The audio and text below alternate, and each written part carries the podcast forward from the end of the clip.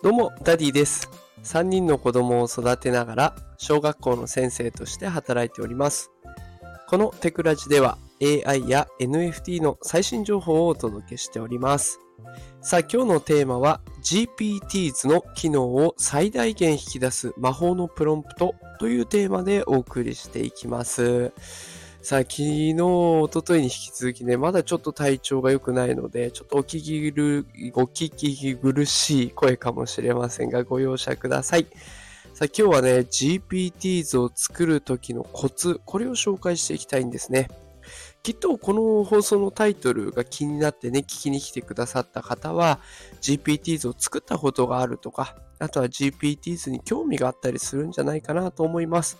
で、実際に作ってみたことがある人はきっと、作ってみたものの思ってるものとはちょっと違うなとか、もっと機能を充実させたいけど、どう指示を出したらいいんだろうとかって、そんな悩みをね、持ってる方多いんじゃないでしょうか。で、この悩みなんですけれども、プロンプトを一つ付け加えるだけで解決することが分かりました。で、これね、まだ作ったことのない方も、このプロンプトを知っておけば、スタートダッシュ、かなりいいスタートダッシュが切れるんじゃないかなと思いますので、よければね、最後までお聞きください。それでは早速結論からお伝えしていきます。えー肝心の魔法のプロンプトですが、こちらです。Are there any other conditions that we should have?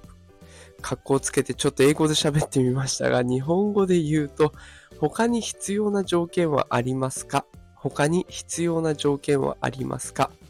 まあ、要するにですよ。あなた自身をより良くするために必要なことを自分で考えなさいと指示するんですね。だからこうすると GPTs はね、結構ガラッと変わります。あの、私、毎日 GTPs、GPTs を作っていて、もう現在ね、43日目を迎えるんですね。で、43日かかってようやくこの結論にたどり着きました。で、今日はね、マイザップという、あの、パーソナルトレーナーの代わりを務めてくれるサービスを作りました。ライザップを用いたバージョンですね。で、初めはいつも通りね、こうユーザーに希望を聞いて、で、それに沿った提案をする程度だったんですけれども、先ほど紹介した魔法のプロンプト、他に必要な条件はありますかっていうことを英語で入れました。で、これ英語にするっていうのもちょっとしたポイントで、やっぱりね、チャット GPT まだまだ英語対応、英語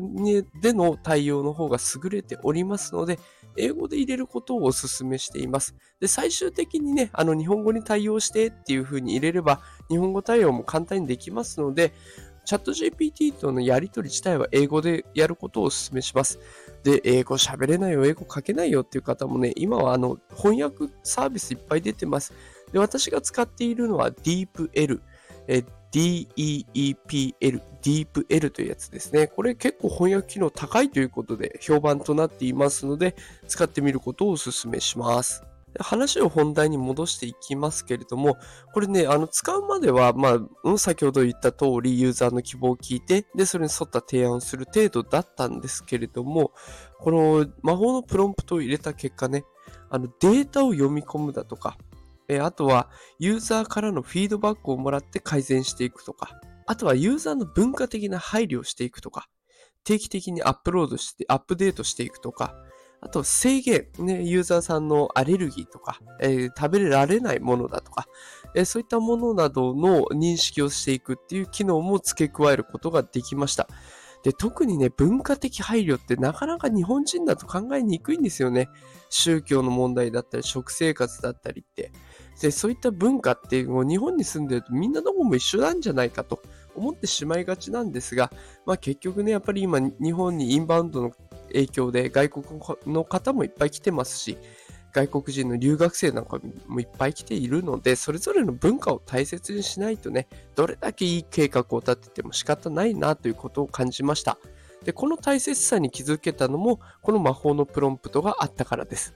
今 GPTs を作っている人ね、ぜひ、あとは興味がある人、ぜひ活用してみてください。他に必要な条件はありますか？この一言を使うだけでチャット GPT が自分で必要な機能を考えて、あの、私たちに提案してくれる。これでどうですか？いいですねって入れちゃえばその機能全部入りますから、非常に簡単です。この一言で全て解決しますので、よければ使ってみてください。さあ、ということで今日は GPTs の機能を最大限引き出す魔法のプロンプト、他に必要な条件はありますか？ということでお送りさせていただきました。え今日も最後まで聞いてくださってありがとうございますえ。最近ちょっとね、放送時間が不安定になってきてしまっているので、明日からまた朝5時放送していこうと思います。え無料でアーカイブも聞けますので、よければね、また聞きに来てくれると嬉しいです。えフォローしてくれるとすごく嬉しいので、ぜひよろしくお願いします。あと、あの、この放送の感想ね、もしよければコメント欄で絵文字だけでも構いませんので送ってくれるとすごく励みになります。風も吹っ飛びますので、よければお願いします。それでは今日も最後まで聞いてくださってありがとうございました。働くパパママを応援するダディがお送りしました。それではまた明日お会いしましょう。さよなら。